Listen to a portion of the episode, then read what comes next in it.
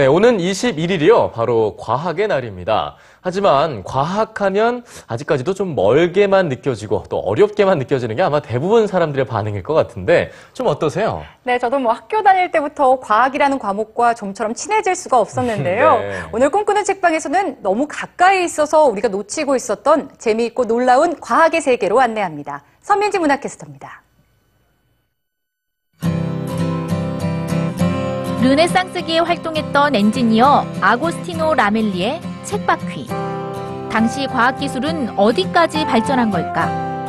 서울대 생명과학부 홍성욱 교수는 이 한 장의 그림에서 시작된 궁금증을 바탕으로 그림으로 보는 과학의 숨은 역사를 펴냈습니다.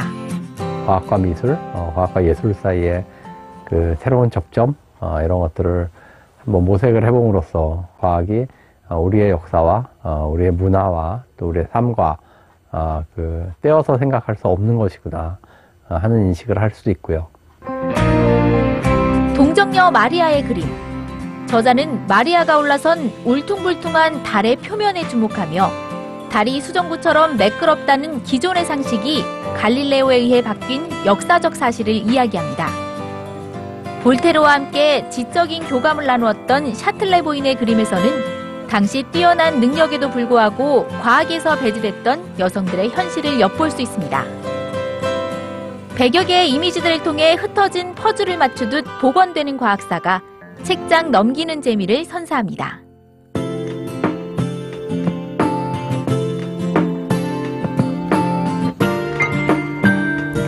하지만 아직까지도 과학하면 우리는 흔히 실험실의 모습들을 떠올리게 되는데요. 과학이 생각보다 우리 가까이에 있다고 말하는 책이 있습니다.